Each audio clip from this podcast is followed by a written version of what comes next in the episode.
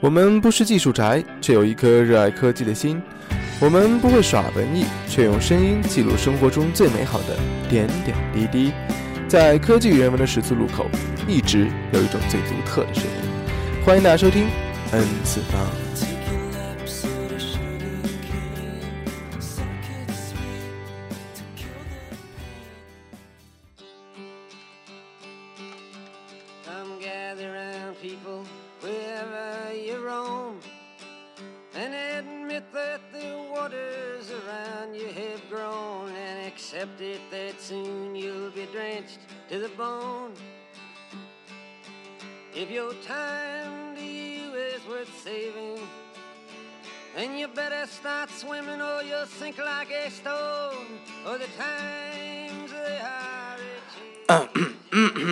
Hello，大家好，欢迎收听第三十八期次方，我是主播 Roger，我是小班。呃，那个今天直播间有一个新的变化啊，我们现在这边请来了一位来自远方的朋友，呃，让他自我介绍一下。大家好，我是 Kiwi。啊，好，那个 Kiwi，你的声音稍微再响一点啊。那个呃，是是这样的，这个 Kiwi，我们现在我都不知道该怎么解释这个事情，交给你了。啊，Kiwi 是我们一直以一直以来很大的助力。一直是呃默默的奉献。对对对对对，所以就是，呃，如果说听众有去收听过我们之前几期节目的话，肯定就知道 Q V 了，是吧？Q V 之前来给我们做过节目，那但是后来因为设备的问题呢，没有办法让他来这边，嗯，就是效果不是特别的好，对吧？然后，但是这一次经过柔姐的不懈努力之后啊，我们终于请 Q V 过来了。我们现在呃是通过一个 Skype 把 Q V 给接过来的。那么 Q V 身在杭州。呃，anyway，反正能够把 QV 过来，我觉得还是一件很开心的事情。好久好久没有跟 QV 一起做节目了，是吧？而且 Roger 已经添置了很多很多的新设备。对对对，我就因为因为这个事儿，我添置了很多很多设备，然后导致我一开始做节目的时候，刚开始在做节目之前，我就在连线，结果因为线实在是太多了，最后我自己都连混了，是吧？然后小班在里面就听到我在外面在那边吼骂人，心情不好，乔布斯你好，好好好，那个。无论如何能够把 K V 接过来，我真的特别特别开心，因为之前 K V 在幕后做了很多很多工作，是吧？对的。我们很希望能够让他的声音能够在直播间里面出现。嗯，再次欢迎 K V。对，欢迎 K V，欢迎 K V。此处应有掌声，那是怎么模拟？好，呃，今天我们的主题是是乔布斯。嗯，刚刚发了一个微信通知和微博，然后有听众在微博上回复说：“哎呀，不要讲乔布斯了，讲马云和雷军嘛。” 我想说这个马云我就不讲了啊，这个雷军好像可以讲一讲，嗯，这个可以等之后。对，但是还是乔布斯是我们所有人的一个怎么说呢？嗯，心里面之前肉就是神一样的人物，是吗？对，对。然后我相信很多听众对于他的一个牵挂，或者说对他的一个。执念也是很深的，就不管怎么说，呃，可能说有人是乔布斯粉，有人是乔布斯乔布斯黑，但是对，反正这个乔布斯有关嘛。对，他在大家心中绝对是有一席的地位的，而且如果一一一旦谈到科技，大家第一个会蹦出来的人，第一批会蹦出来的人，这个名单里面绝对会有乔布斯。对对对，你你能想到公司肯定有苹果，你有苹果没有乔布斯？是吗？OK，那乔布斯是我们第二部分的话题。那么我们现在还是要先来聊一聊我们就是这一周发生什么事情。一周新闻对对对，但是一周新闻会之前呢，要说几个事儿。第一个事儿就是有听众在那个呃呃在微信上问我们，为什么上周节目没有更新？没有更新的缘故呢，是因为。上周应该上上周节目没有更新，因为是清明节放假了。我跟小班在不一样的地方，所以没有办法做这个节目，在这边解释一下。很多人问我为什么节目没有更新，啊，这个可能不是很常看我们的微博，对吧？然后第二个事儿就是有听众又问我们，这个为什么这个节目选择星期二这么奇怪的一个 一个时候啊？因为上周上周上个周日的时候，这个设备坏了，呃，主要是电脑坏了，然后录不进声音，所以我们在很积极的一个维修当中，是吧？然后又不想再拖到下一周，因为好久没做节目了，嘴巴痒痒，心里牵挂着，对对，所以就想过来再过来再做一次，就是选在这个时候。还有就是，呃，Roger 有一个习惯，大家可能不知道，我有一个删粉的习惯啊。之前在节目里面有说过，有一次吃僵尸粉的事儿嘛，是吗？嗯。之后就养成了一个删删粉丝的习惯，所有看到那种什么转发，呃，这个牛这条裤子不错啊，这个衣服不错，这个化妆品不错，一律删，一律删。然后，呃，因为我可能不小心会把 会把一些不是僵尸粉的，或者是不是做打广告给删掉了。所以，要是哪位听众发现哎自己自己不见了啊，这个这个记得跟我说一下，因为我还是想保持一个听众比较高的一个质量。嗯，所以很多时候就是不想让那些打广告或者卖东西的混进来，自己会觉得很不舒服，是吧？我们不想要，我们不想不追求有太多的粉丝，但求每一个粉丝都是我们的一个，都是因为听我们节目或者说喜欢我们才喜欢我们几个人才过来关注我们的，不想让那些乱七八糟的混进来，在这边先先说一下，好，行吧，行吧，那就一周新闻一周新闻汇总吧，呃，这周两周时间发生了好多事情，很多事情，很多事情，对。那首先，今天主要选的还是呃，第一个是微软的一个大会嘛，Build 二零一四，对，Build 二零一四大会。呃，这个大会，Roger 一开始还是很喜欢的。我不知道所有关注关注那个呃微软的，是不是会就是会关注这个大会？但是，呃，怎么说呢？一开始我还是很开心的。小班应该知道，我看了个大会之后就。就特别激动，特别激动，特别激动，对，因为，呃，我觉得就发布了很多让我觉得比较开心的事情。第一个呢，就是，呃，这个 Windows 八点一的 Update 出来了，是吧？嗯。然后它让我觉得最好的一个点。就是，嗯，他在发布会上说是有开始菜单回来了，对。然后我看了一下，这开始菜单不光是和 Windows 七开始菜单是一样的，更多的是背后多了一个，他会把那个就是那个小方块给融合进去，你能看到看到常用的一些。但是结果 Roger 在四月八号第一时间更新了之后，发现，哎，这个没有。这个我觉得真的让人很 没有没有失望，没有之后我就上网查为什么没有呢？然后网上说这个确实是没有，微软说这个只是在这个发布会上给大家看一眼，是吧？将来的更新里面可能会有。我当时就有一种就有一种被被欺骗的感觉，然后加上最近这个微软的这个系统给我造成了很大的困扰。大家如果看我微博就知道发生什么事，连着更新了好几次哈。之前很早刚刚有 Win 八点一出来的时候，嗯，就怎么说呢？就是更新了几次，但是好像我记得一共是四次都没有更新成功。碰到百分之六十三的事件，那个还好，那个你断网就能解决这个问题吗？嗯。但是你后来就是现在就现就就没有这个问题了，是吗？但是问题是到后来，它在漫长冗长的配置之后，然后一个蓝屏。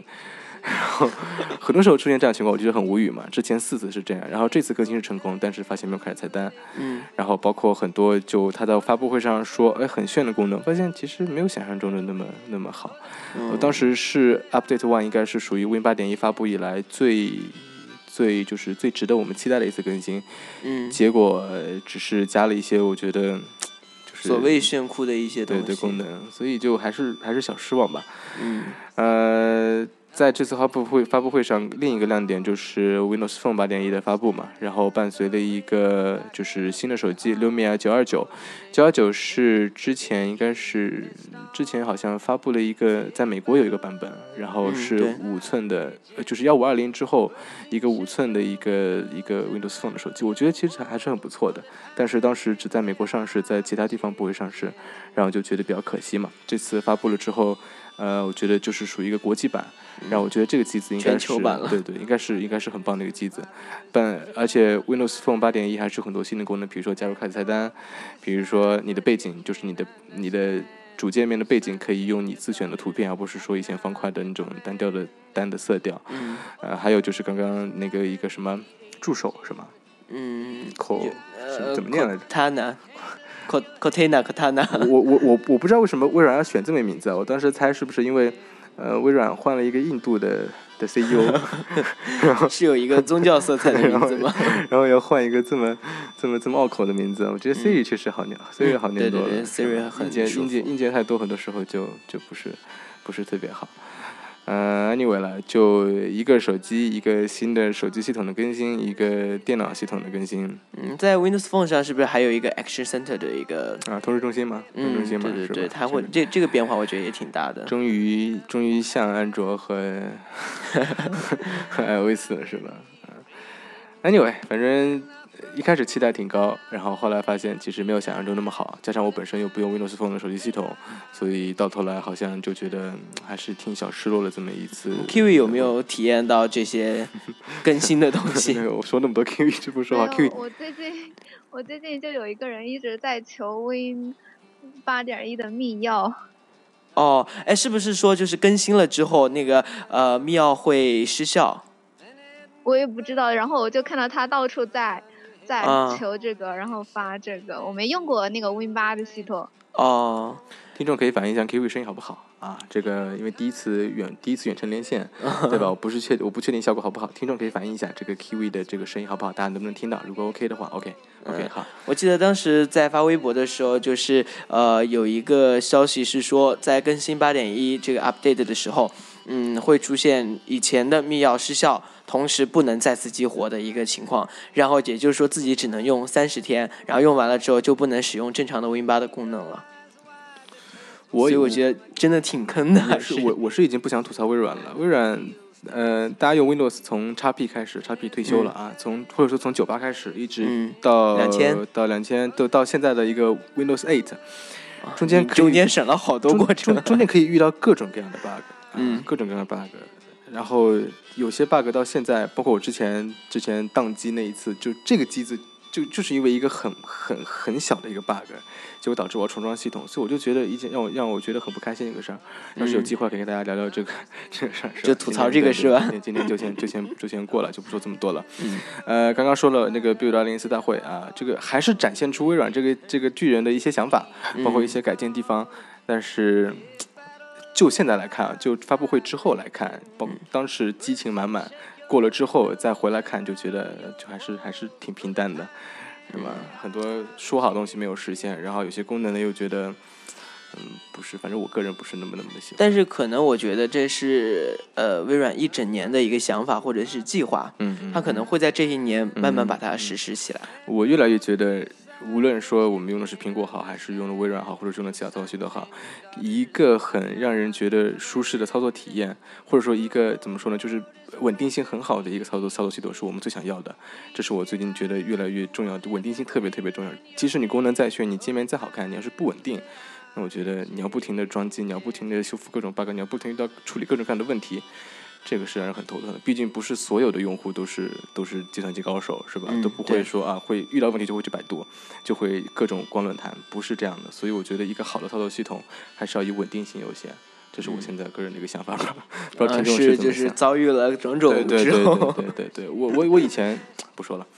OK，好，那第二个事儿就是说说 iPhone 啊，这个 iPhone 呃。新的一年啊，这么最新的一年四月四月份了，四个月份过去了，发布了那么多机子，大家也开始夏天快到了嘛，大家也在开始猜测这个，哎，这个新的 iPhone 是个什么样子？对，每到这个时候就是猜测的时候了。对对，这个这个 网上各种帖子、各种版本冒出来。对对对对，这个呃，最近比较靠谱的说是四点七寸的一个屏幕，我个人其实。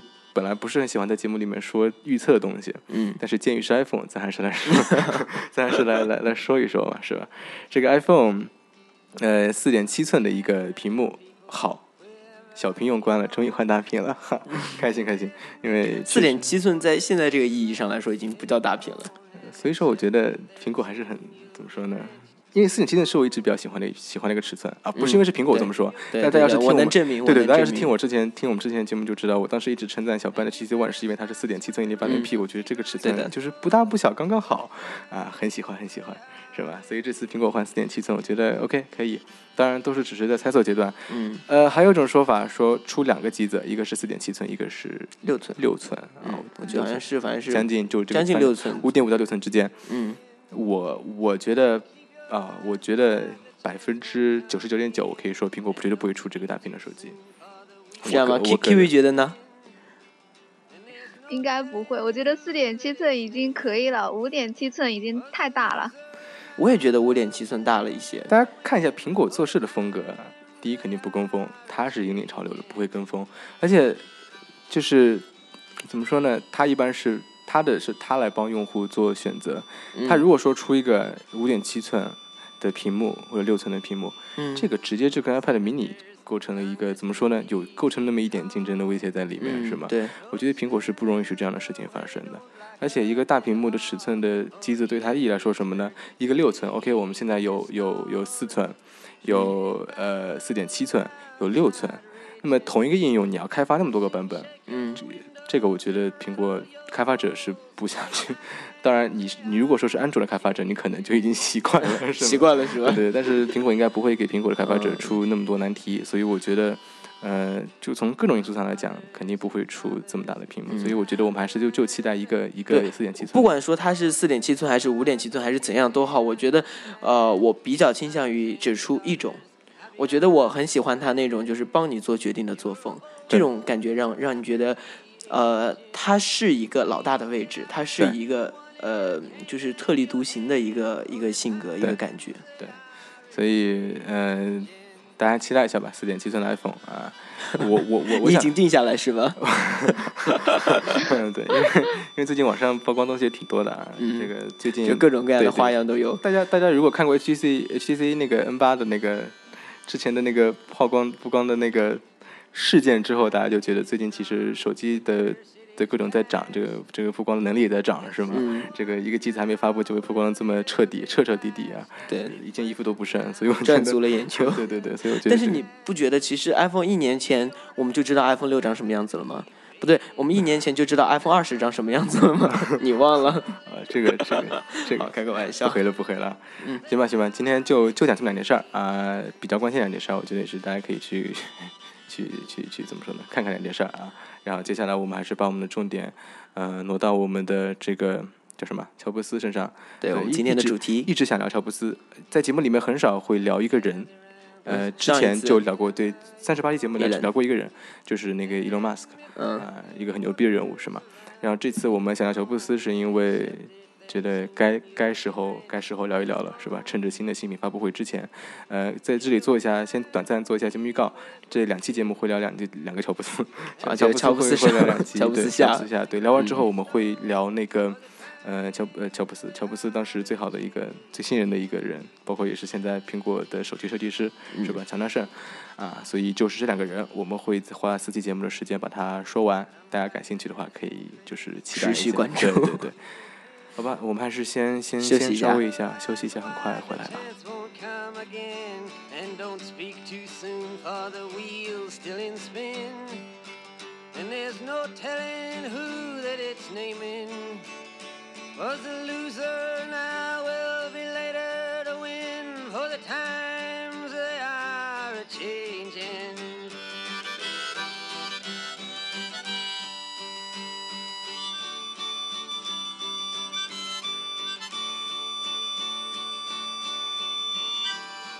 OK，欢迎回来，这里是第三十八间次方，现在是北京时间二十点五十一分，我是 Roger，我是小班，Kiwi 呢？Kiwi 呢？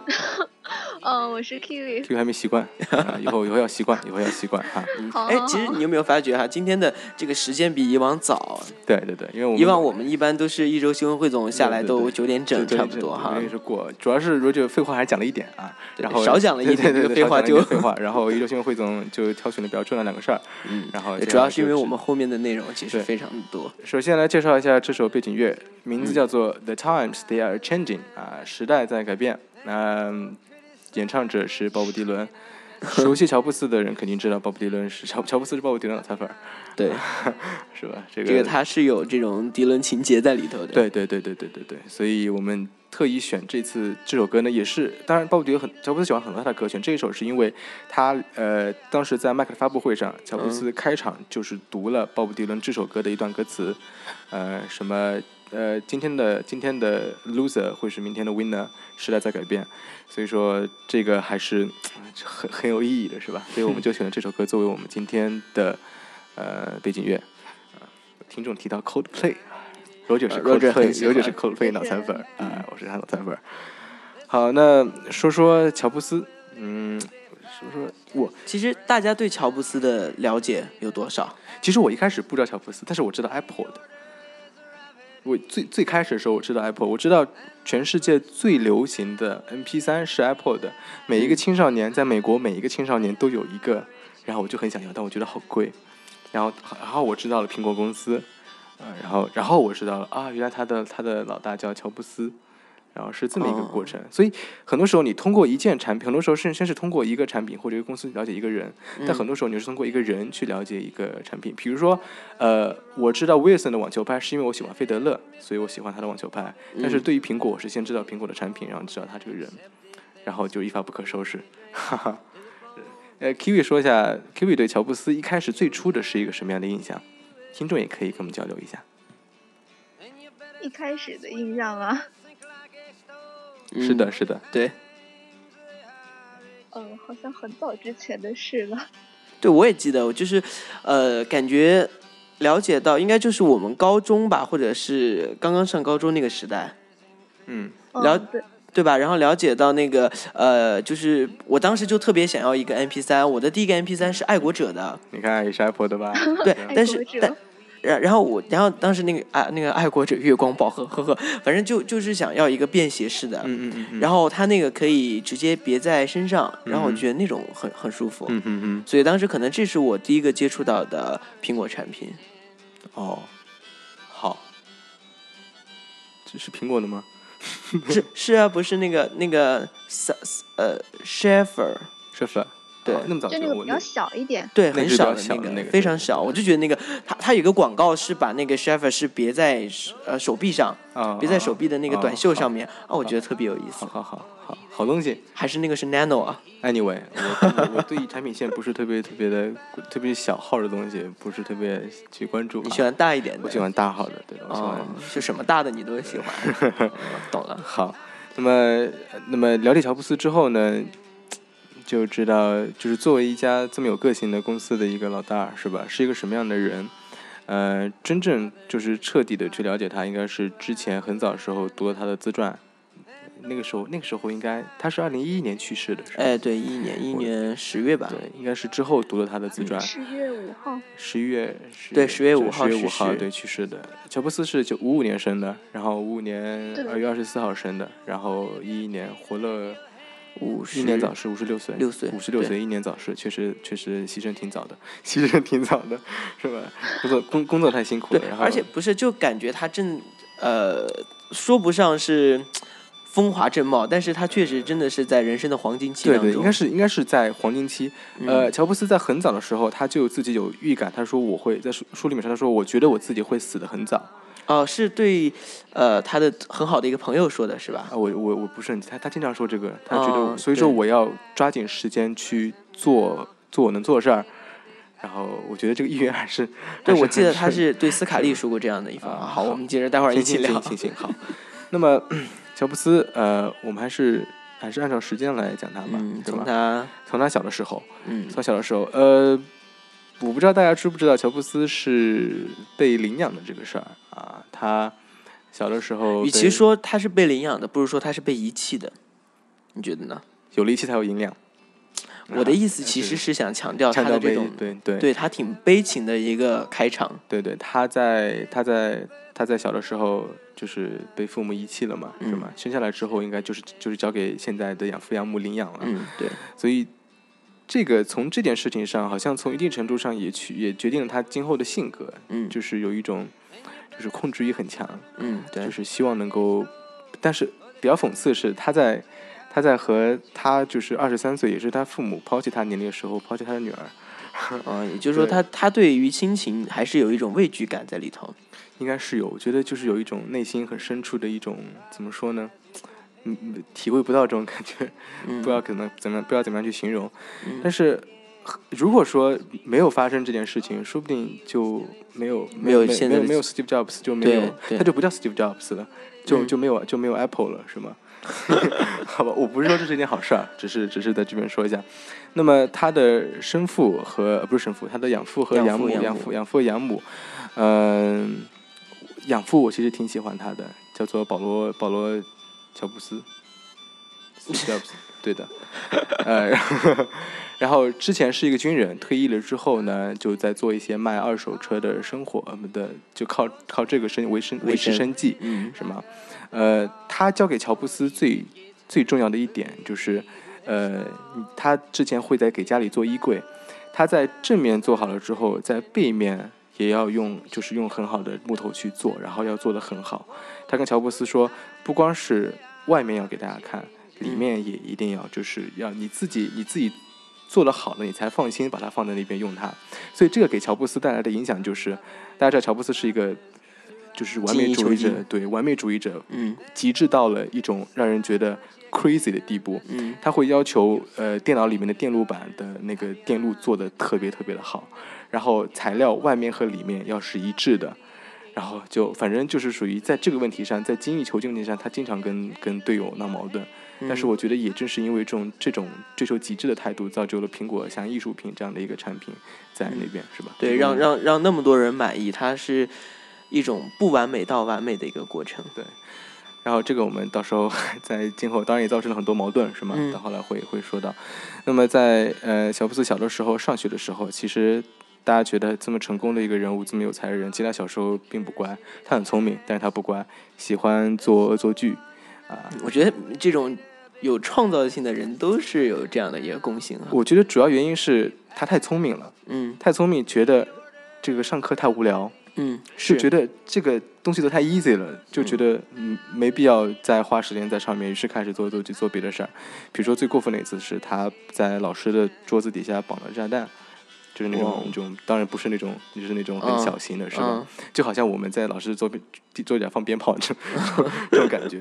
所以所以呃，结果就是他好几次被遣送回家。好几次被送回家，大家想象一下，如果在国内会发生什么样的事儿？如果说啊，小班，比如说，比如说你的小孩儿，呃，算了，就你你的小孩儿被因为呃恶作剧或者说不听话被送学校，你会怎么样？打他，骂他？现在家长一般都会这样，我觉得。就教育呗，就引导他呗，就是说啊，你不能这样做，这样做是错误的，对吧？就应该是这样的一个方式。乔布斯的爸妈怎么处理？他们说，他们就找学校说是你们的错，是你们没有激发出孩子的兴趣。就导致他把时间花在别人 上面了，我觉得这个就很神奇，就体现出了美国就国外家长的的一个思维方式就不一样了，是吗？或者我觉得就是特指到个体，就是说，呃，乔布斯的养父养母他们的这个教育方式或者说是思维方式，可能跟一般的家长不一样。对对对，在这边插一下，当时在领养的时候，乔布斯的生父生母的唯一要求就是，呃，领养的父母必须是大学毕业的。嗯，对，那当时他们当时一开始说好领养的是一对呃律师，啊，然后结果到后来发现是个男孩，他们就不想要了，然后这个时候就出现了乔布斯养是养父养母，那个母亲因为之前好像是宫外孕，然后流产过之后就不能生小孩了，然后他们就收养，但是他们俩都是没有大学毕业的，所以当时乔布斯生父生母一开始还不肯让他们领养，最后他们是保证会存钱供他上大学。然后他们才让他收养了，是这么一个这么一个事情。嗯，然后这边就刚好给插进来说一下。所以说，那我这边记得哈，他是呃生活在硅谷附近，对，是吧？对。就我觉得其实这个他的生活环境也算是 他最后成功的一个助力吧。所以从一定程度上来上，一定程度上来讲，就影响了他的一种。因为毕竟环境受影响的嘛，对，就反正就各种机缘巧合。对对对对，当时半导体的，当时那边应该是半导体公司，就一座一座的特别多，包括惠普。然后乔布斯当时对于这种东西就特别特别的感兴趣嘛，他当时很小时候就争取到了一次去去去惠普，好像是做做做事情的一次机会，他直接打电话打到那个呃惠普的那个老总那边，我就觉得这个这个特别厉害，是吧？好吧，这个不多说。那他小的时候刚刚说的是喜欢做恶作剧啊，很聪明的喜欢做恶作剧。那么到了高中的时候就开始抽大麻，开始抽大麻和迷幻药，我觉得好像。是吧？所以其实从刚才讲到现在，觉得这家伙好像除了聪明，好像没有其他什么一无是处。他也没有一无是处了，就就很普通嘛。嗯，没有展现出特别优越的地方。对，就就当然小时候比较聪明，这是可以肯定。第二就是比较能说，呃，大家比较熟悉的一个词，可能就是现实扭曲立场。是吧？但 是这个这个在他今后的一个职业生涯中，好像起到了很重要的一个作用。但是在小的时候，好像就有发挥。比如说有一次他去海滩的时候，嗯，然后把自己裤子丢了，嗯，然后大家拍合照合照的时候是一定要穿着就是集体服装的。他居然说服了另外一个小孩把那他的衣服给他穿，然后 这个就从侧面体现出他很能很能很能说会道，是吧？跟我们的小班一样啊。然后 天哪，你这这样说我，你不亏心吗？然后好像。其他就没看出什么抽大麻。迷幻药，后来两个一起用，叛逆还是？对，然后就觉得好像哎，这个当然好像那个时候那个年代好像所有就是好像有一点就是叫什么那个叫什么，就进入青春期的人可能都会有一点这些的经历，是？什么什么朋克风还是还是嬉皮风？我觉得那个年 代。是，对对对，这个我觉得是当时好像很多青少年都喜欢有有这种风格，嗯，然后觉得自己很潮，感觉迷幻药还是那个时候还就很多人的感觉。大家都会用，嗯，反正我是没有试过，并且他还说什么盖茨没有艺术感，就是因为他年轻的时候没有没有吃过，没有吸过迷幻药。对对对，我觉得没有吸过。我觉得说说这种话，很多时候还是源于乔布斯性格比较那个什么，是吗？呃，anyway 了，那我觉得像比尔盖茨这么这么这么循规蹈矩，看起来循规蹈矩人应该不会尝试这么这么 crazy 的事情。呃，高中时候比较值得注意的一件事情就是。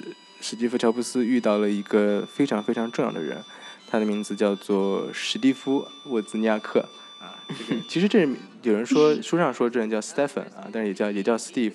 这个这家伙这家伙还是还是挺重要的。呃，为什么呢？因为大家其实应该都知道这家伙吧？我觉得就是胖胖，大家看过电影的肯定知道，是他是他和呃史蒂夫一起和乔布斯一起呃创立苹果公司，所以这个人我们是一定要说一下的。他和乔布斯是属于两个。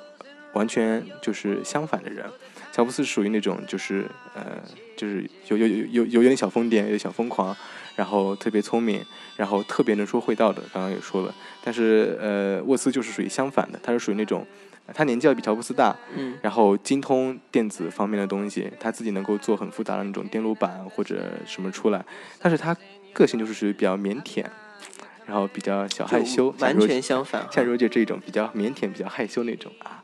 你还是不亏心吗？呃，有一点需要提出，就是他的家庭教育对他，就对沃兹对沃兹尼亚克的教育是要绝对的诚实，嗯，就是不可以撒谎，不可以骗人。所以这个其实，在一定程度上就取决了他和乔布斯今后在苹果公司中的一个一个怎么说呢？职责或者地位或者分工，还有矛盾。对对对，他。更多的是负责就是在呃就是什么，比如编写程序，比如说呃设计技术方面，技术方面。但乔布斯更多是属于是商业方面的，比如说去 promote，去去卖东西，是吗？对，产品经理。对对对，然后各种挖人，各种各种各种扭曲。呃，但是其实怎么说呢？他们两个人的。第一次见面还是还是特别重要的，因为这个就取决了今后的。当时书上说，这个是人类历史上就是特别伟大的一次会面，这个意思吗？对的，十分重要的，十分重要的一次会面啊。但是其实他们俩第一次见面时候，倒也没有聊什么那个什么啊电脑啊什么的，他们聊两样事情。第一个就是呃，就是当时是电子方面的，就是比较小儿科那种东西，嗯呃。乔布斯发现沃兹懂得比自己多，他说啊，他就觉得好神奇，第一次遇到比我懂得多的人。第二个就是怎么做恶作剧，啊，他们两个人，他们两个人最后一起做的恶作剧，在这边举个例子，最最厉害的一次就是他们在一块布上面画了一个竖起的大拇指，嗯，这应该就是鄙视你的意思是吗？然后还是还是反正就。不是好的意思，然后把他在高中毕业典礼上的时候，就是在毕业生往前走的时候，他这块布会缓缓缓缓的落下来，然后当毕业生走到那个地方的时候，整个布就竖在那边，上面就画了一个大拇指。然后这个是他们当时校园里面说史上最经典的一次恶作剧，呃，当然这个后果也是也是比较严重的嘛，是吧？不过从中倒也可以看出两个人还是怎么说呢，还是趣味相投。对对，呃，脱离了。就是只是打打闹闹做恶作剧的一次事情，就是之后真正展现出两个人可能就是要成立苹果的一个迹象的第一个就是蓝盒子。嗯，Q 应该知道蓝盒子这个事儿吧？嗯，知道。对，跟我们说一下。就是他当时乔布斯看到他在那个就是显示屏上弄那个那些东西的时候，就觉得很神奇，然后就感觉这个东西能够卖钱，然后就让他把它在。再重再弄一下。蓝盒子是个什么东西呢？蓝盒子是一个，呃，就是你可以打免费电话。当时美国比较著名的一个运营商 AT&T，它有一个漏洞，就是你好像是发出相同频率的一个声音，可以就是使用他们的一个免费的通话的一个一个一个一个类似于频道，你就可以免费打电话。然然后他们发现，哎，我们为什么不去做这个东西呢？是吧？嗯然后他们两个就连夜，当然用了，好像还是挺挺牛逼的。他们到到图书馆，然后找到那个怎么样能够就是频率器能够发出相同的一个频率的一个呃，就是类似于秘方的一个一个一本杂志上面当时有刊登，他们就根据那个然后做了出来。做出来之后呢，他们就这个时候就体现出那个那沃兹说，那我们就跟大家 share 嘛。是吧嗯？他是属于那大家就是互相 share，可以互相混。乔布斯说不行，我要拿这个拿出去卖。卖钱，这个商业头脑就呃对对对，然后体现出来了哈。这个他们就挨家挨户的拿这个东西去卖，成本价是四十块钱，嗯他们是卖一百五十块钱，啊然后就就去卖，然后他们一百台全都卖出去了，嗯然后就就觉得就第一次觉得哎，这个这个可以可以赚钱是吗？嗯挺开心的。但是其实这次乔布斯就意识到，呃，可以就是因为沃兹是一个很厉害的一个设计师，不是就是说工程师，工程师、技术员，对对对，可以做出很多好的东西，可以以此获利。但沃兹很多时候还是觉得应该还是分享的一个一个一个怎么说呢？就和大家分享，不应该以此盈利。嗯，这是他的立场。对对对。那么从这个蓝盒子这个事情之后，就怎么说呢？两个人就呃就要上大学了，嗯高中毕业了。呃，上大学了之后，呃，沃兹应该是去了那个叫什么什么学校来？当时应该是现在现在是在美国公立排名第一的。上次有请过来讲的那个，哦我一时记不起来，想起来跟大家说，乔布斯去了里德学院。啊，这个里德学院这个有意思啊，谁来讲一讲？啊，里德学院，里德学院是当时美国收费最贵的一个学校。呃，乔布斯家其实离斯坦福很近，但是不想去。他觉得要去就是有那个嬉皮风，要去那种就是好像很有一点小叛逆，有一点小 crazy 的地方。然后他选里德学院，当时是全美学校最学费最贵的一个地方。呃，他跟他跟父母说，要么就让我去，要么我就不读大学嘛。然后他父母居然就还真让他去了，省吃俭用省了可多钱下来了。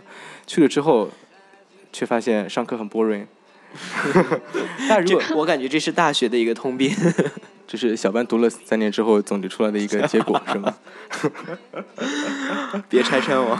呃，然后呃那就就就退学了嘛。退学之后，但是他退学之后，并不是说好像就是完全退学了，他只是觉得自己上的课没有什么兴趣，嗯但是他会去旁听那个书法课，啊他他觉得比较感兴趣的一课，比如说怎么样去设计字体，怎么样去安排这个字句，然后各种，最后确实他学到的东西用到了那个 MacBook 上，就是用到了后来的那个苹果电脑上。所以从从呃书上我觉得写的比较好的一点就是，他说从这一点证明了乔布斯总有一种能力，就是让自己置于这个艺术和科技的这么一个交界点。我还以为夹缝之中。没有没有。然后在在所有的产品中，它的科技必定是与比如说产品的美，还有一种简洁，还有一种精髓融合在一起。我觉得这个其实是我觉得更多是与生俱来的一种一种东西，是吗？乔布斯会敢于去就是去去做选择。大家如果看过那部电影的话，应该就知道乔布斯总是光着脚，然后去旁听书法课。然后觉得那个是最有意思的，然后我觉得在我们很多人看来，很多人看来可能觉得就是觉得不伦不类的感觉，嗯，是吗？对，所以很多时候，我觉得是不是因为我们有时候想法过于太，正统，对对对，或者说是太单一了。导致我们看不到一些，就是一些比较不一样的点，然后能够让我们也许去就是有一番不一样的成就。anyway，就是小小的小小的感慨一下，嗯、在书上说，在晃荡了十八个月之后，就是听听书法课，然后无所事事之后，他乔布斯决定找一份工作，于是他就休学，不是休学，就是离开学校，回到了自己家里面，然后开始找工作，正式呃怎么说呢，就是踏入了职场啊，用我们现在 用我们现在好像对大学生比较比较喜欢说的这么一句话来来形容一下，呃，这家公司挺重要的，叫雅达利，呃，是一家科技公司，呃，做游戏的。嗯开发一些游戏软件，然后还是挺有意思的。当时乔布斯为什么会选这家公司呢？因为他发现在这家公司的招聘启事上的 logo 是在享乐中赚钱，然后 然后然后他觉得他觉得好喜欢啊，然后呃他应聘的流程也很有意思。那那 Kiwi 你说一下，你觉得如果说是一段普通的应聘，那应该是一个什么样的过程？比如说我们应该穿成什么样，或者说应该以一个什么样的流程去做这个事儿？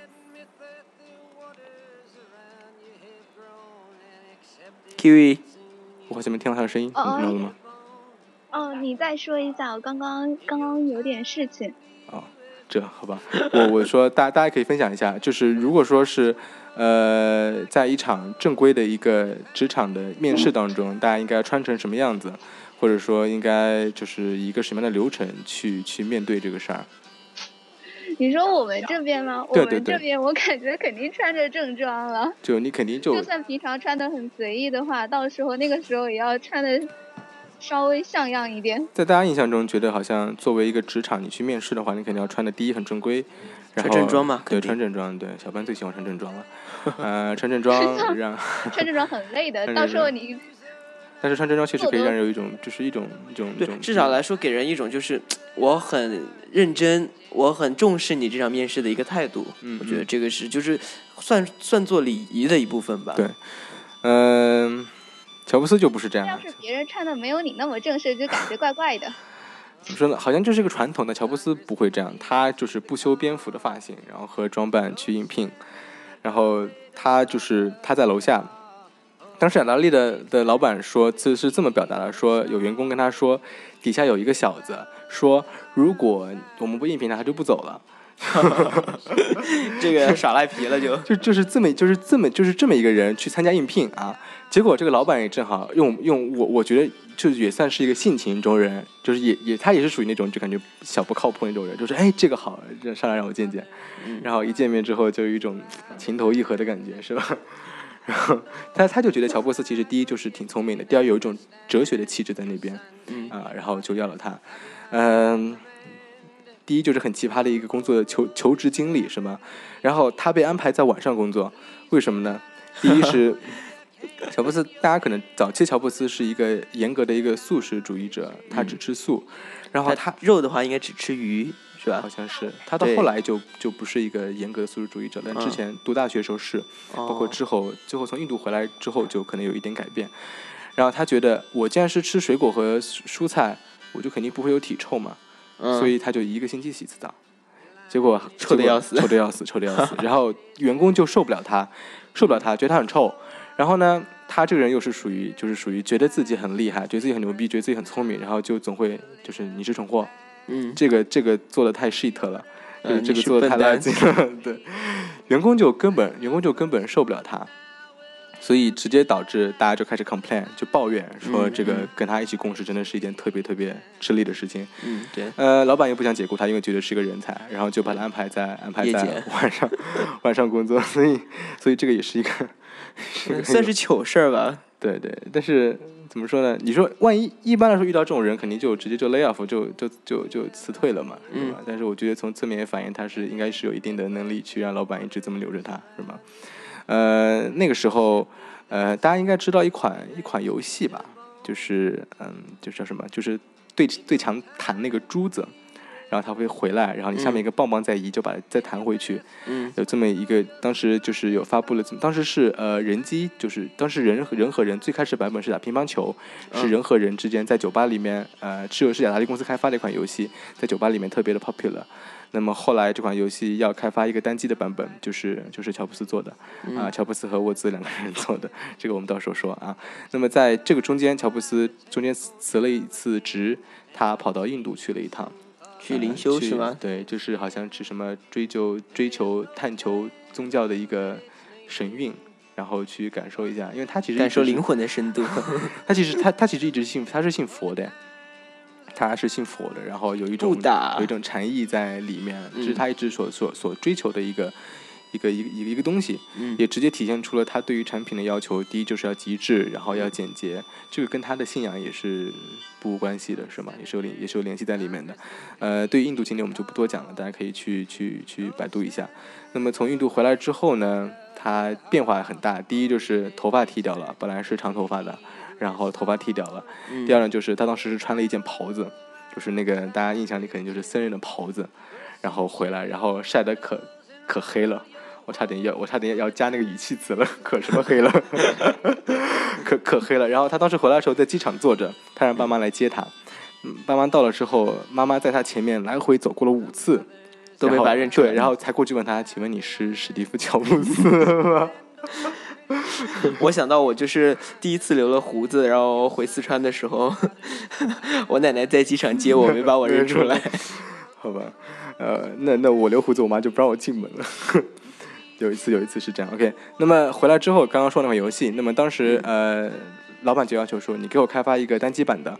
我的要求是，你用五十块芯片，呃，最多用五十块芯片，给我开发一个版本。如果说每少一块，就会有奖金。嗯，呃，老板知道乔布斯不是一个很好的工程师，但是他知道总有一个人跟着乔布斯晃来晃去，啊、那个人就是霍兹尼 他知道乔布斯肯定会把他招过来，所以就给他这么一个任务。结果乔布斯确实把沃兹尼亚克叫过来了，说：“嗯哎，我们有钱拿，如果说你用最少，你还能拿奖金。”然后沃兹尼亚克又是属于那种就是喜欢挑战自我的，他当时最小的时候在做电脑的时候就会努力用最少的芯片来做那个电脑主板，结果他这次用了四十五块，四天时间里面用了四十五块就把它就把那个那个那个游戏做出来了，呃，然后这个时候又出现一个事儿，就是乔布斯没有把那个奖金和沃兹尼亚克对半分，他把奖、嗯他没跟沃兹说这个事儿，五嗯五块钱五五块五块芯片的那个奖金他自己就拿着了，然后基本的钱还是给他的，呃，嗯，后来沃兹知道这件事情之后，不是特别开心，很生气吧？应该。对对对，但是他当时他说了一句话，就是说这个是乔布斯能够成功的诸多因素中的一个阴暗面吧，就是你要成功，你有好的点，你有时候也会有一些坏的坏的，嗯是吗？对是吗？但是呃，所以说这个就让乔布斯在我们就成为就会成为一个很备受争议的人物，大家觉得好像他不是那么的正派，嗯，是吗？比如说对人不是那么的友善，对，对人不是那么友善，然后呢比，较专制。对，然后在个人卫生方面呢又做的不是特别的好，一开始的时候。嗯，然后会耍心眼儿，嗯对，当然当然那种有时候很偏执。当然他的那种心眼儿不是大家理解的心眼儿，不是说那种啊在职场中你那个尔虞我诈、你勾心斗角那种不是那种。这个在之后和他跟斯卡利的一个斗争当中体现出，他并不是那种在职场中会使心眼的人，但是他会就会使点心眼儿，就是那种那种心眼儿，是 吧？大家大家都大家都懂的。那么呃这个事情之后呢，沃兹当时。呃，大家如果看电影的话，或者看书的话，就会发现，在这过渡中，他们会去一个叫做佳酿计算机俱乐部，嗯嗯、会那边会有一些就是科技的爱好者会经常过来分享一些，呃，比如说我自己设计的，就是比如电脑啊、计算机啊或者其他一些科技设备。那么当时沃兹就一直想要去做一个小型的计算机，嗯，就是呃，这个应该说是 Apple Apple One 吧，第一嗯代吧。苹果一号。对，苹果一号，当时只是处在一个设计的阶段。那么他们当时是要把，就是是一个很简陋的一个机，它当时第一次就是能够连接一个，呃，把显示器和键盘连在一起。当做一个主板连在一起之后，你能够在打字。书上说是第一次能够，就是人类史上第一次你敲击一个键盘，这个你敲击的字母或者说你的东西就会显示在这个屏幕上。嗯呃，当时他们当时他们做了这个东西，但是好像当时那边的人不是特别的感兴趣，除了一家一家店，叫做叫做 Byte Shop，Byte 就是那个计算机里面专用的那个字符，嗯啊，B Y T E 是吧？字字字节的意思，对啊，这 Q E Q E 居然懂这个，好神奇啊！小看我们 Kiwi 好吗？对对对，这个 这个嗯，字节，呃，字节 shop 啊，然后他当时说，你给我在我记得我不记得是多少天了，是十五天还是多少天之内，你给我做出三十块，然后我就给你给你付钱。当时乔布斯就叫了家里面的所有人，就是能够动用的人，包括之前的朋友、朋友的前女友，她怀了孕的过来，然后帮他做。他们最后做最后做出来了五十块。呃，这个时候大家会发现电影和书里的区别就是有有出入了。电影里面是当他把这五十块芯片拿到老板面前的时候，老板说：“呃，不行，我要的是整机，我要的是整机。嗯，然后你给我主板没有用。”嗯然后那个乔布斯当时就说：“那好吧，那我就不要你的钱了。”但是真实书里面真实的事情是，乔布斯死死的盯着老板，就说：“你你你不收我，你不收我不干。你不 ”我觉得还是这个比较像乔 对，这个比较像乔布斯，这个比较像乔布斯的风格。嗯那么最后反正就是第一次获利嘛，当然，嗯当然，当然，除去蓝盒子之外，就是说通过一种就是比较大的利润获利了。对是第一笔生意。对，第一笔感觉生意的感觉就是一种大生意的感觉。呃，从那个之后，嗯、他们当时乔布斯觉得那他就把那个怎么说，把这个机子当时带应该是带到有一个小的一个展会上，他当时专门把这个机子带去，当时沃兹也在，然后他就是 Apple 第一代带去开一个小展会，然后他到了那边之后才发现这个老板是对的，就是他发现他们机子就是就是壳很丑。然后就长得很简陋，就跟他们几个人一样，就是属于 蓬头蓬头垢脸、蓬蓬头垢脸的几个小极客的那种感觉。然后他发现其他竞争对手的机子第一做的很漂亮，然后都比他们要好很多。然后这个就促使了乔布斯决定我要开发 Apple 第二代。嗯，呃，第二代的时候，我们来说一下苹果公司就就算成立了，因为当时是呃，应该是在一九七六年四月一号的时候，当时嗯。其实第一代的时候，乔布斯就把沃兹拉过来说：“你觉得我们一起能够就是成立一个公司来做呃一台电脑，或者说来做事情是一件很幸福的事。”当时沃兹是在惠普工作的，然后就觉得嗯不是特别想要过来帮乔布斯做事儿。但是后来他发现惠普对于他自己开发出 Apple 一代之后拿去给惠普看，惠普说：“呃，我们不觉得这是一个好东西。”就不受重视。对，然后他就觉得啊，那那你们不重视我，那我就可以全心全意的投入到苹果的那个的工的工作中了。那么，在一九七六年的四月一号的时候，苹果公司正式成立。嗯，当时是三个人，除了乔布斯之外，除了乔布斯和沃兹之外，还有一个人叫做韦恩。韦恩是当时我当之前提到雅达利公司的一个工程师，他是唯一在雅达利和乔布斯关系还算比较好的。然后他是一个 gay。啊，他有一次偷偷的把乔布斯带回家，他说：“我跟你说个事儿。”然后乔布斯说：“我知道你喜欢男人。”呃，韦恩很少跟别人说这个事儿，他觉得乔布斯是，他觉得我跟他说了也没有关系。所以其实可以看到，乔布斯还是不是讨所有人厌的那种，还是有人喜欢他的，是吗？对。呃，那我问你一个问题，你知道为什么他们当时要叫这个公司叫苹果吗？他们觉得，他他们觉得。就是如果说是用计算机用就计算机的术语，会显得太冰冰太冰冷。嗯，对。然后他们当时考虑了矩阵啊什么这样各种各样的词但我觉得其实这个，比如说 Matrix，我觉得这个名字挺炫酷的，是吧？他们觉得就是一个比较有亲和力的、比较活泼的一个词，能够和这个形成一个鲜明对比。然后第一个就是会让人觉得哎眼前一亮的感觉，第二就叫起来挺怎么说，就是挺朗朗上口，或者说挺平易近人的感觉，是吗？但我觉得确实消除隔阂感嘛。对，Apple Apple，我觉得确实很很厉害。Apple，那其实呃有一个说法是因为呃你刚也说到乔布斯是一个素食主义者，然后他最喜欢的素食里面第一就是苹果，所以就命名为苹果啊。好，其实其实我觉得从这个可以看出他有一点专制，会有，就是你说呃一个三个人的公司，为什么你喜欢吃苹果，所以你就把公司定名为苹果？嗯哼，这个会不会有一点？太太自我了一点，或者太个人了一点，这个就是他的风格嘛，嗯，是吧？所以我觉得很多时候我们不可以以一个就是一个 常人的角度去看乔布斯做的事情，是吗？很多时候我说那个 Apple 是 A 开头的，然后你要查企业的话，它就会排的比较靠前，对对对对对，你在黄页上会发现它排的很前面，然后你就可能找到。Q V 好，Q V 说 Q V 补充的好，呃。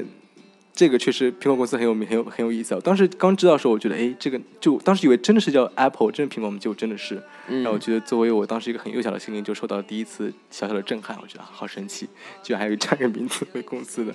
当时三个人，呃，乔布斯和这个沃兹尼亚克各执百分之四十五的股份，那么韦恩是百分之十。呃，小小介绍一下韦恩这个人，他之前是经历过一个创业的失败，所以他内心其实有阴影。结果导致后来之后，呃，韦恩就就因为大家要用钱嘛，大家用钱去买东西，要买各种材料，买主板，然后就是需要动用，就需要自己再投钱，他就不肯了，就担心怕这次创业再失败，他就退出了，然后呃回购了自己百分之十的那个股份，他当时应该是一开始拿到了八百美金，后来拿到了一千五百美金，好少啊，好少少，对，这点钱回来，然后。到了二，如果说他当时一直保留那个百分之十的股份的话，到了二零一零年，这些这个百分之十的股份的价值是二十六亿美元。哇！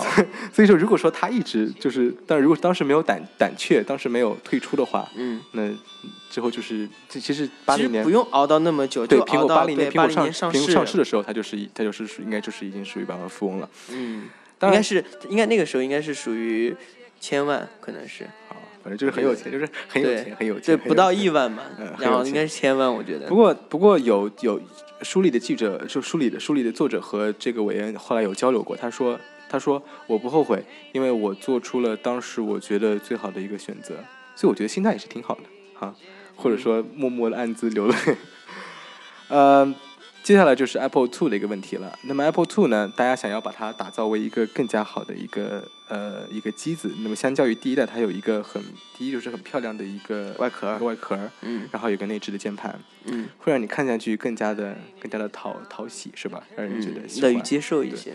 呃，在这个时候，同时同期有一个比较重要的的人物过来了，这个人我们需要提一下，他的名字叫做麦克麦克马库拉。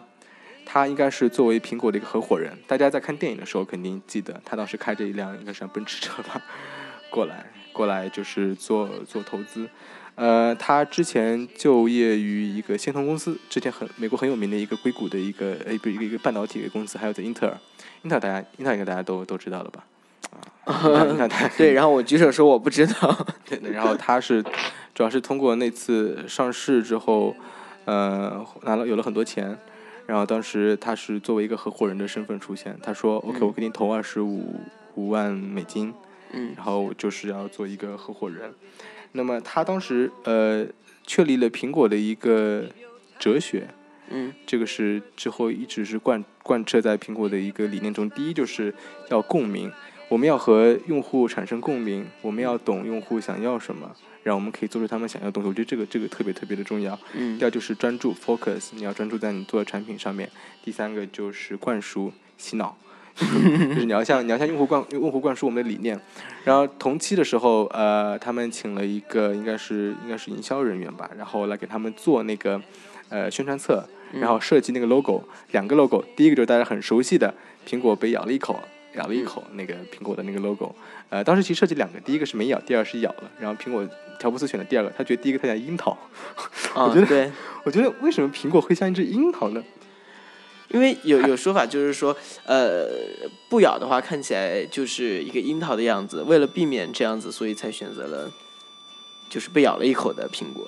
啊，好吧，那因为樱桃也是那种，你要是把樱桃放大了，可能就长得比较像。对啊，就是放大的的那种感。觉，它也是杆子粗粗的那种。然后他们接下来就是设立了自己的一个 slogan 啊、嗯 s i m p l i c i t y is the ultimate sophistication，呃，至繁 贵于至简贵于至简。这个是我们最近 大家细心关注，可这是 Roger 特别喜欢的一句话、啊，对对对对对对这也是放在我们微博置顶的对对对一句话。对对对，是我们豆瓣 谢谢大 家对对对，最近我们把我们的 logo 改了，掌吗把大家可以大家可以去看一看啊，这个是我最近特别喜欢的一句话。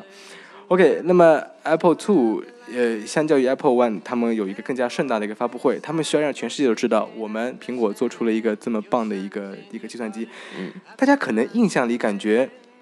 好像好像 Windows 的计算机是好像大家都觉得最熟悉的机子，或者说觉得好像是、好像是嗯普及率最高的觉得是个人电脑的鼻祖。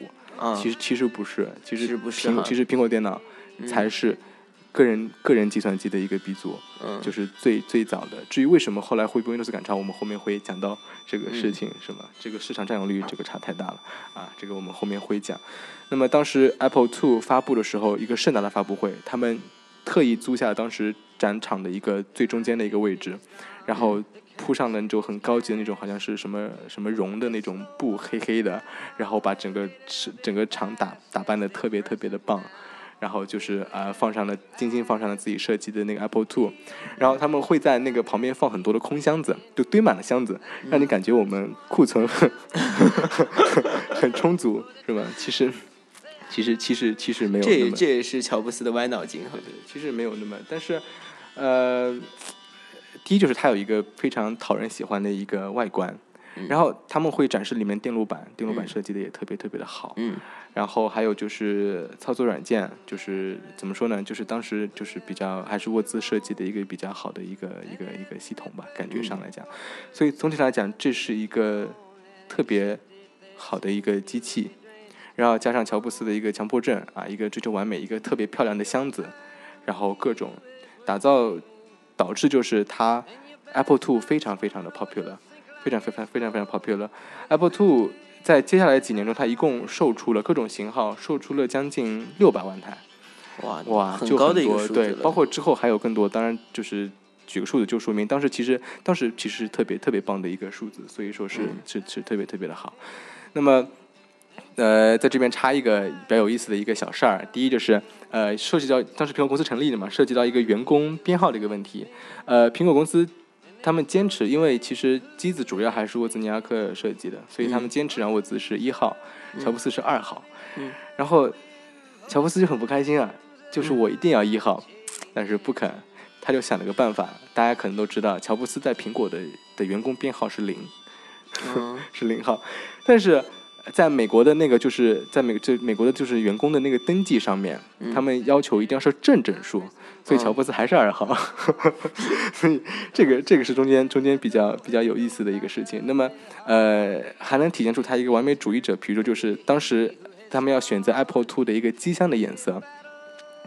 呃，当时有一家公司提供了超过两千种不同的米黄色，结果再见，这种事情就千万不要让我来选。结果乔布斯一个都不喜欢，一个都不喜欢，坚持要要有要弄一种自己就是创创一创一种颜色，你知道吗？我觉得 这个强迫症是到一个什么样的地步了？包括当时生产那个 Apple Two 的一个工程台的颜色，呃，标准上是用灰色。但是嗯乔布斯一定要用白色，要用纯白色打造。当然，他最后没有没有得逞。还有就是关于保修期的问题。当时在美国，一个机器的保修期一般是九十天，嗯乔布斯坚持要一年。我觉得这个对消费者来说是一件事好事儿，是吗？好事儿，但是大家就觉得很头疼，所以从中还是能看到这个这个比较比较神奇的一个乔布斯，第一就是一个强迫症、完美主义的一个东西在里面，是吧？这个是他特别的一个观念。对，这个一直贯穿于苹果公司从头到尾的一个理念当中，无论是他在世的时候还是他去世之后，是吧？Tim Cook 很好的继承了 这一个这一个理念。从上上次他发火就能看出来。嗯对对对，当时我们节目里也提到过。嗯呃，Apple Two 之后就到了一个到了一个一个一个瓶颈了，因为当时有一个呃 Apple Three。Apple Three 其实分了很多种，第一个就是大家熟知的一个 Lisa，Lisa 嗯想不记得 Lisa 是什么？介绍一下 Lisa，Lisa，我对她的了解是一个数据库，啊、对，它有个数据库，然后呃，而且 Lisa 的这个价格特别的贵，我记得是九千九百九十八美元。嗯，就还是挺贵的，而，且而且在当时，你想是在八零年的时候，八八零年、八三年的时候，嗯我觉得非常的贵。所以，呃，有一句话让我印象特别深刻，就是当时不是苹果公司公公司上市嘛，是呃，然后呃，不是那个股价也特别的高，对对对然后成就了四个亿万富翁，对对对四十多个百万富嗯翁是这样的一个说法。但是有人就是说，这个苹果公司获得成就的时候，也就是开始没落的时候。就是因为 Lisa 的这个太昂贵的价格，然后以及他们后续的开发的一个呃后续力量不足，然后现金流不足等等的原因，然后造成了就是一个往下降的一个走势。对对对。那有有关于 Lisa 的一个传闻，就是乔布斯当时抛弃的女儿叫 Lisa。啊，对，这是真的。对对对，所以大家觉得乔布斯应该是以他的名字来命名的，感觉上，但乔布斯不承认 这个，是吧？OK，那他不是说就是的吗？嗯，对，就是。那后来对，但一开始的时候就是，他女儿。嗯，好，嗯、但是这两个机子，刚刚说的那个，包括 Lisa，包括后来好像还有其他一个在开发机子，都不是那么的成功。嗯然后乔布斯当时是本来是想执掌 Lisa 的，但是因为设备价格过高，嗯。然后其他可能跟员工方面一些问题，他当时是想降价来着嘛，然后不同、啊不同意同意，对吧？他最后就被排挤出了那个部门，就是不让他再再管 Lisa 的事情了。那么他就最后就瞄到了 Mac。Macintosh 当时在在做的这个，那么在这个事情之前呢，有一家公司我们这边一定要提一下，叫做施乐，啊、施乐当时为什么这家公司要提呢？因为它开发了一个图形界面，嗯。就是大家现在比较熟知的，在呃电脑上你可以拖动鼠标，鼠标也算在里面一个，然后你能够有很多的文件夹，很多的就是桌面，就是提出桌面这么一个概念，嗯你能够在上面建文件夹，你能够把最终内容放在上面，你能够拖拽各种。当时当时大家要知道，当时之前的电脑主要操作就是 DOS。大家知道 DOS 吗？就是那个黑屏儿，然后你往里面输入各种字符，你输输入一个命令，然后它会对，执行然后要操作。运行，对所以当乔布斯看到这个的时候，哇塞，这个这个不得了，对，就是就是好开心啊，就觉得就觉得，当时这家公当时施乐还不肯给他们看那个，觉得这是商业机密。嗯。乔布斯当时最后是因为要要投钱给他们，嗯。所以最后就是最后就是得到了这个，就是在在参在好几次去去看了之后，最后在他们的命令之下，施乐公司才给他们看了这个成果，当时乔布斯就特别特别的开心，然后之后在他们的麦克上就用了这个，但是问题就是这个怎么说呢？这个应该算是剽窃了。嗯，这个是当时被称为史上工业史上最严重的抢劫行为之一。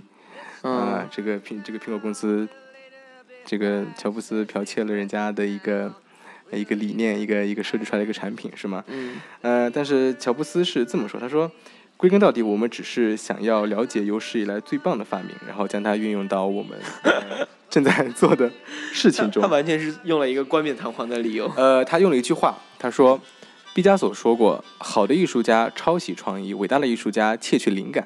他们，我们就是伟大的艺术家，我们窃取的是灵感，在这方面我们一直都是厚颜无耻的。他把这种事情就是做的更正大光明了。对，所以在后来 Windows 抄袭 Mac 的时候，大家有没有发现，觉得好悲哀？就是我们所有在用的这些机子，我们用的 Mac，我们用的 Windows 都是抄过来的。嗯，在后来，我们用的腾讯，我们用的 都是这。我们在比尔盖茨抄袭了 Mac 之后，抄袭了 Mac 用户界面之后，有一次他跟乔布斯在办公室对峙，乔布斯说：“你怎么可以抄我们的东西？”乔布斯呃，那个比尔盖茨说：“说你你要知道，呃，我们。对我们，我给你我给你我给你打个比方，嗯我们有一个很有钱的邻居叫施乐，我想进去抢电视的时候，发现你已经把他给你已经把他给偷走了。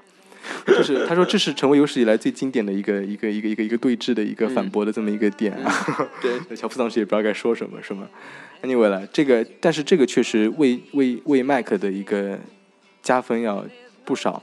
虽然说施乐后来推出了自己的一个就是一个呃电脑搭载他们的这么一个、一个一个系统一个理念，但是它这个图形桌面做的并不是特别好。苹果之后对它有做了很多很多的改进，所以苹果的会更加的好一点。包括其实虽然说 Windows 窃取了苹果，但是它只它是苹果是一九八四年的时候发布了那个 MacBook，呃呃，微软是在一九八五年的时候发布了就第一代 Windows 一点零，即使是 Windows 一点零，它的界面也特别的丑。嗯，然后这个我就没用过了，大家用过九五的应该 应该有感觉，我不知道有没有不，我估计已经没有人用过 Windows 九五了。嗯我反正接触到应该是九八。九八？我我当时我最早用过九五，从九五到九八中间就没有一代断过，呃，反正就特别特别的丑嘛，然后交互上也没有 Mac 做的那么好，但是怎么说呢？呃，还是还是就互相互相抄袭的这么一个过程，呃，后来也为我们津津乐道。我之前也在吐槽这个事情，是吗？但是毕竟说，毕竟抄是抄，但是问题就是苹果确实能够把这个事情做好。能够把它做成一个大家都喜欢、大家都能够用好的这么一个一个一个一个一个系统，或者说这么一个机器，但是施乐本身就做不好。那我觉得，如果说没有这个抄袭的行为的话，或许说就就没有现在的 MacBook 了，是吧？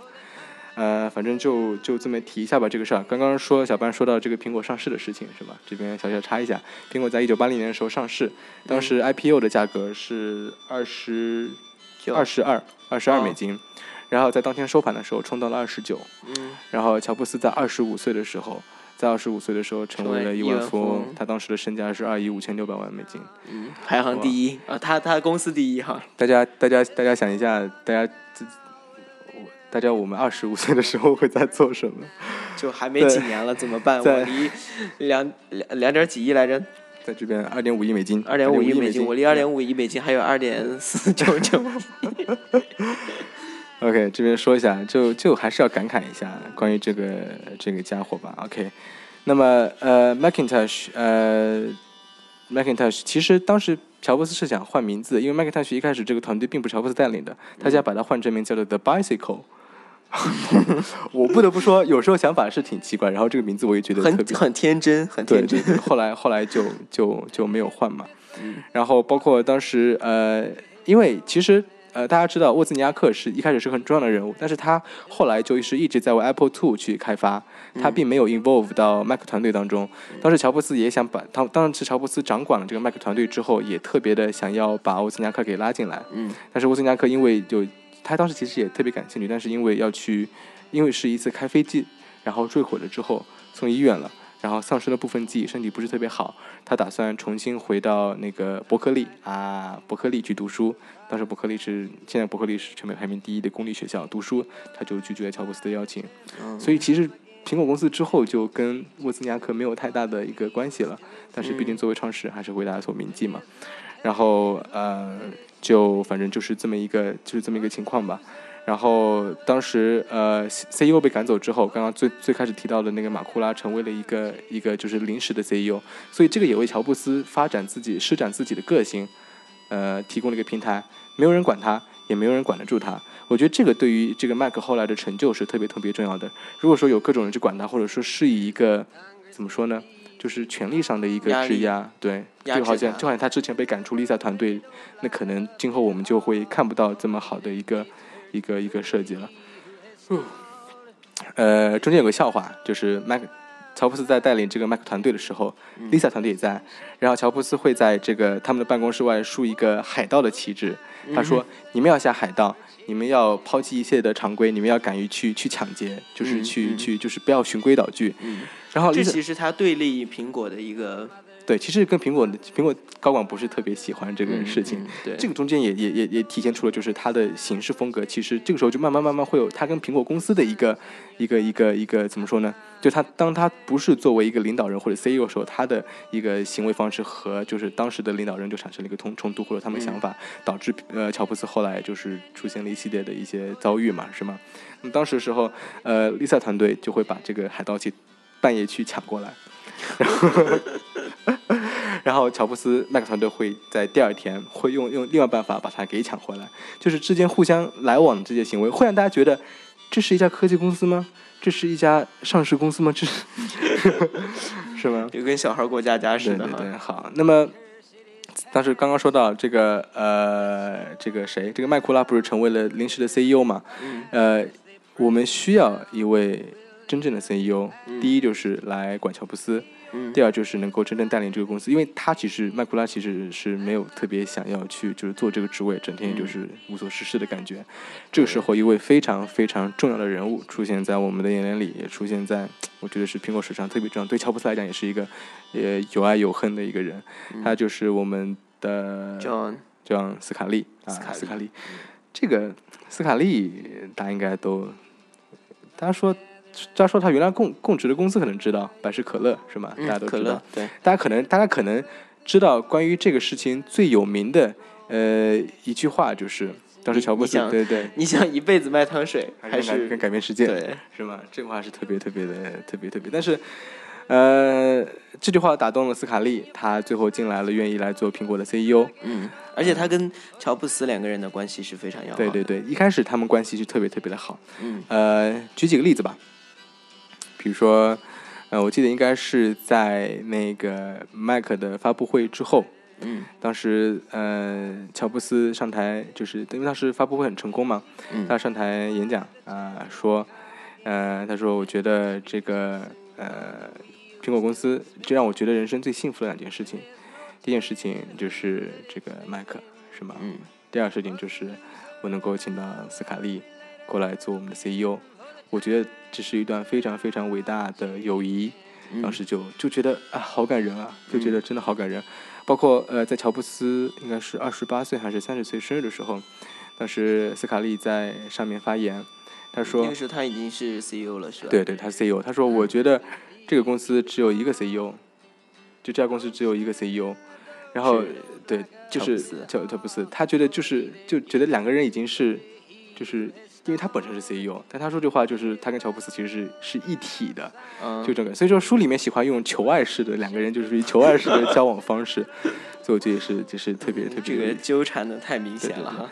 呃，斯卡利简单说一下，他是一位非常懂得市场营销，还有呃就是广告宣传，包括做呃研究的一个一个怎么说呢专家，嗯，他在这方面是特别特别懂，但是那也就是说，那个最著名的广告片《一九八四》，也是在他们俩的呃他们是请了其他一个广告公司来做的，啊，对这个广告公司来做的。当时呃挺有意思的一个事儿就是呃一九八四这个广告。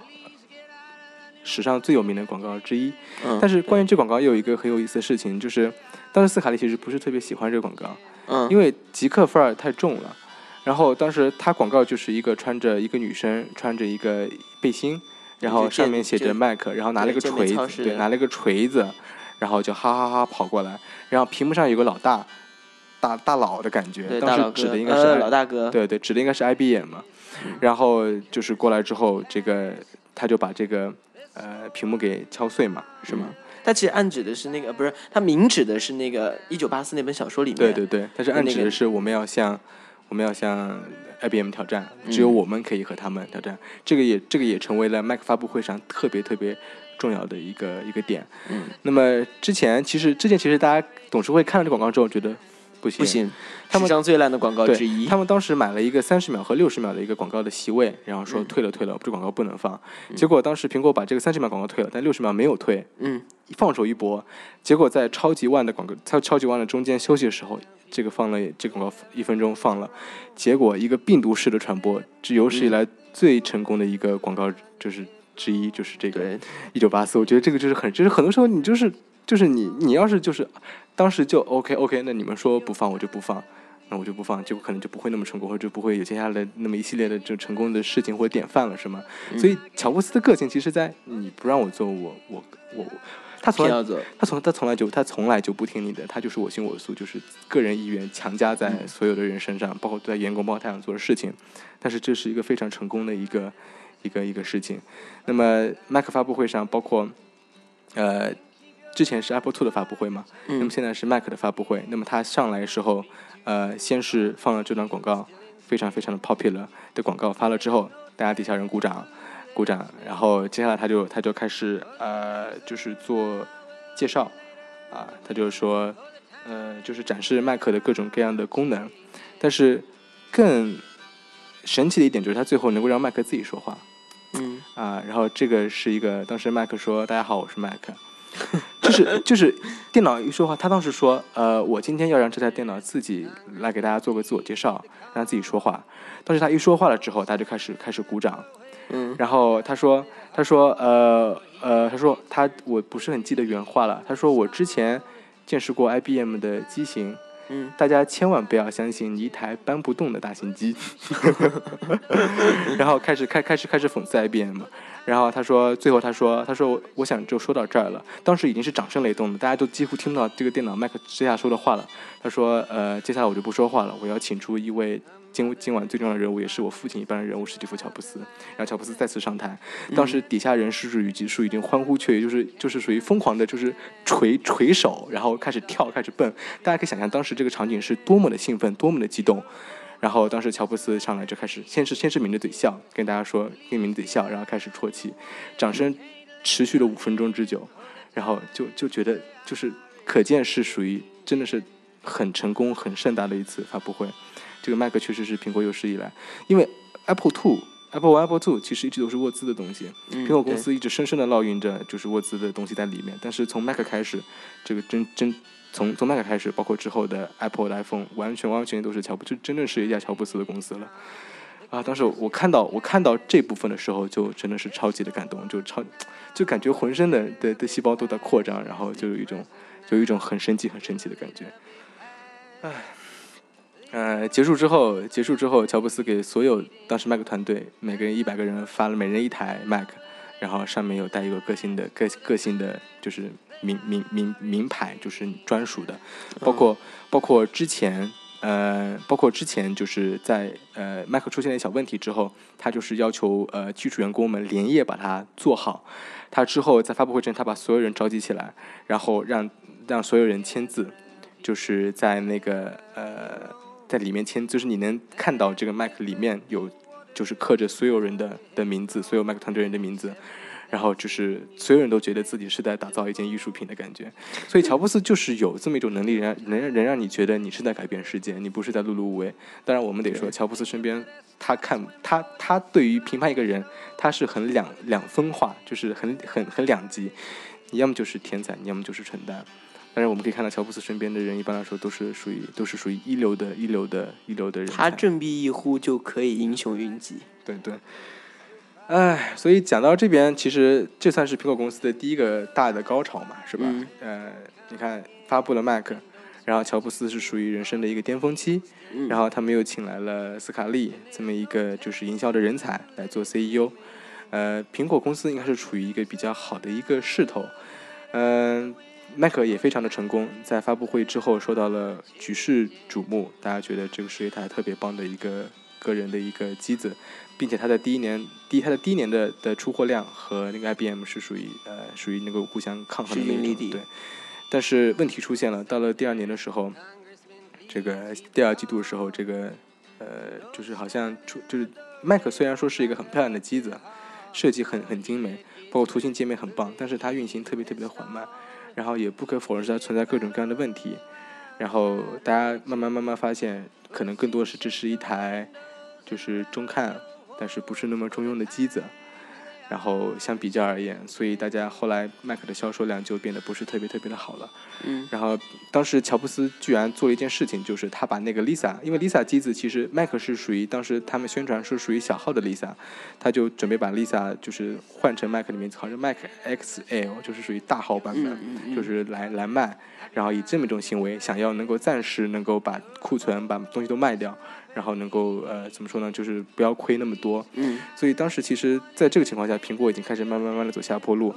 然后我们刚刚说到，呃，乔布斯和斯卡利之间的一个关系，一开始的时候不是属于两个人就是像，就是惺惺相对惜对对，就是属于感情好的不得了不得了。嗯对。但是到了后来，因为呃，他的这个决策其实就已经让他跟斯卡利有矛盾了。是的，包括乔布斯，乔布斯甚至一直觉得斯卡利是一个不懂产品的人。嗯嗯，斯卡利确实不怎么欣赏产品，包括包括斯卡利是不怎么，就是他觉得他越来越发现乔布斯是一个为为与人不善，然后总会就是各种出各种岔子，就是比如说就是比如说骂人呐、和员工之间出现矛盾，和上司之间出现矛盾，然后是一个不懂管理的人。所以说两个人之间到后来发现，其实两个人根本就不是一个一个节奏上的人，或者说不合拍儿。然后两个人出现了问题，然后当时乔布斯就开始在背后说斯卡利的不好，然后斯卡利知道之后就不是特别特别的开心，导致最后当苹果就是真的是属于走下坡路走到比较厉害的时候，呃，董事会决定，董事会当时决定让乔布斯离开苹果，嗯斯卡利斯卡利其实斯卡利一开始倒也有想。就是他其实是一直是希望得到乔布斯认可的这么一个人，他期间他期间甚至向董事会说能不能让乔布斯留下来，但是到后来因为乔布斯居然还就是策划谋反，你知道吗？就是想要去抢那个 CEO 的职位，对，好像还抢了两次，还是哎好几次。好几次，反正就各种，然后后来还会公开的去在不是在董事会上会去羞辱那个斯卡利，嗯，对所以，斯卡利最后就是属于那就就也不不火了给你不给你机会了。嗯当时本来是想让乔布斯去做一个什么什么什么全球框架师，然后做一个 Apple Lab、Apple 实验室，让乔布斯去研发。那乔布斯迷上了一款触摸的平板，让我想到了 iPad 之后的事情了。但对，但是后来本来想乔布斯给安排这么一个职位的，但是后来就是希望乔布斯可以离开苹果。所以说，今天我们就讲到乔布斯离开苹果的这个这个地方。所以从头到尾看过来，就是乔布斯其实在人生的的早期的这个事业的基础上，其实怎么说呢？还是说有起有伏的，是吗？嗯，但是大的方向基本还是顺风对，大方向比较还，但是也展现出了他作为一个商业领袖，不并不是我们所所认知的那种，好像说总是循规蹈矩或者特别得体，嗯，然后能够总是以，当然他是以大局着想，但是以那种就是怎么说常人所能，就是以去，比如说一般都会去讨好那个投资人或者说董事会的欢心，然后考虑就是这个公司是不是能够利益最大化，或者说能不能就是怎么说呢，就是让自己市场份有率、占有率更多，而不是说去想怎么样去做出一个就是特别完美的产品，就是属于没有瑕疵，然后就是 perfect 的这种东西。对，竭尽全力去做产品，而不考虑对对公司。是的，所以就是怎么说呢？是一个乔布斯在早期是一个就是特别懂产品，但是好像不是那么低就不是那么就是懂懂人情然后不是那么懂管理，对，然后在管理一家公司上还是属于比较年轻幼稚。但是那个时候他确实还很年轻很稚嫩还很。年轻，对。对，所以确实之后，乔布斯离开苹果之后，他去经历了一系列的创业，包括 Next，包括呃皮克斯，然后之后再回到苹果之后，已经就是另外就是完全不一样了。嗯但是我们要值得提出的是，乔布斯的今后几次创业其实并不是特别成功，比如说 Next 的电脑卖的特别不好，嗯，他，几乎经历了很多很多失败。我觉得并不是说因为他把苹苹果把他赶出去让他成熟，而是因为他出出去之后经历了各种各样的失败和挫折之后，让他变才让变得成熟了。对，呃，这个我们会在下期节目里面跟大家聊到吧？是吗？嗯现在 已经是二十一点五十七分了，我已经不想提醒你时间了。若若若者讲讲就就是属于很投入的在讲这个事情，然后都没有去看时间，sorry sorry，这个十分感谢，就是现在一直听到现在的听众是吧？我相信能够听到现在的肯定都是乔布斯脑残粉儿，都是乔布斯粉丝的。呃，要是要是我有什么讲的不对的，或者说大家觉得有什么意见的，可以跟我们交流是吧？还是很开心的。对，呃那包括对于乔布斯有什么问题的话，也欢迎大家对随时在微博或者微信上向我们反馈对对对。那我们会在下一期的节目跟大家一起讨论。对对对，那我们下期节目主要还是讲乔布斯离开苹果之后，然后包括回来之后的一些事情了，是吧？照照着趋势，我觉得讲不完呢。还有大半的人生啊。OK，那今天我们就不分享那个主播分享了，这个这个是吧？这个就嗯，不，其实我本来是想分享一九八四的，嗯嗯，对这个广告片，大家可以去看看广播。对，大家可以看一下，然后我们之后我们呃下一次的节目我们再去讨论。呃，这个广告片它其实呃做工可能跟现在的这个片子可能比起来很粗糙，嗯嗯，但实际上它的意义或者说是它的影响力，真的是在当时来说是非常巨大的，大家可以去了解一下。对于极客来说，这是一个，就是这是一种怎么说呢？是一种激励式的一种一种一种一种宣传方式。嗯，他们看了，包括乔布斯给董事会看，董事会是属于只 care dividend，只只 care 每年的有多少 profit 可以拿，也可以多少分红可以拿，嗯，就就是一些不是极客的人，他拿给沃兹尼亚克一看，一看就就属于振臂高呼，哎，这个好，这个真棒，嗯，所以说就是属于这真的是一个很棒的一个一个广告片，大家有机会要去看一下。包括大家可以去看一下乔布斯的电影，是吧？虽然说电影拍出来之后，沃兹尼亚克说这个完全就不是那不是那那回事儿，但是我们还是能够从中窥得一些一些东西的。包括乔布斯的自传，呃，自传自传就是老版是以那个老的乔布斯做封面，更新了之后，它会是一个就是年轻乔布斯，包括里面增加了一些一些篇章、一些新的内容，大家可以去关注一下。嗯呃，刚才有听众朋友问我们下次节目什么时候，呃那刚才 Q 也帮我们说了，就是这周天，对这，周日的，如果没有任何何意外的话，应该不会有任何意外。我，们对这周日的晚上八点半，大家可以继续过来收听我们乔布斯下。然后今天还是要十分 十分欢迎 Q 回来，虽然 Q 没有说几句话，是吧？但是至少是我们属于技术上实现了一个突破，对，能这是够一个对很大的突对能够。把这个呃，将来要是放假了，小芳不在了，那我们就是节目就是做节目无障碍了嘛，是吧？对就不会说因为好像地域问题，或者说因为其他一些因素导致我们的这个节目停播很久，是吗？大家可以及时的交流，然后我们也可以请到很多在别的地方的嘉宾过来，就是不需要赶过来到直播现场，嗯可以过来交流，在海外的或者说在其他省份都是可以的。对，那以后我们的节目的这个呃涉及到的面就会更广，对，能够大家能够听到更多的声音，更多不一样的人的声音，是吧？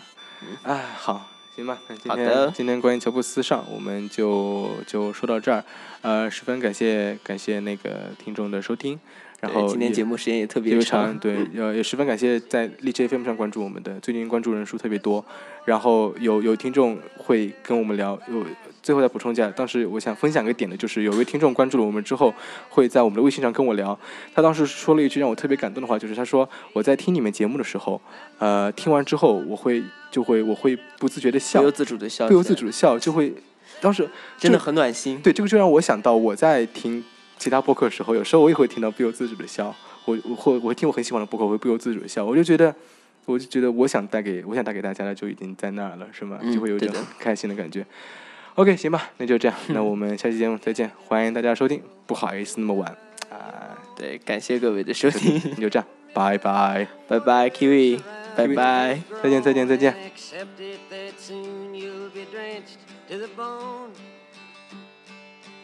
If your time to you is worth saving, then you better start swimming or you'll sink like a stone. Or the times they are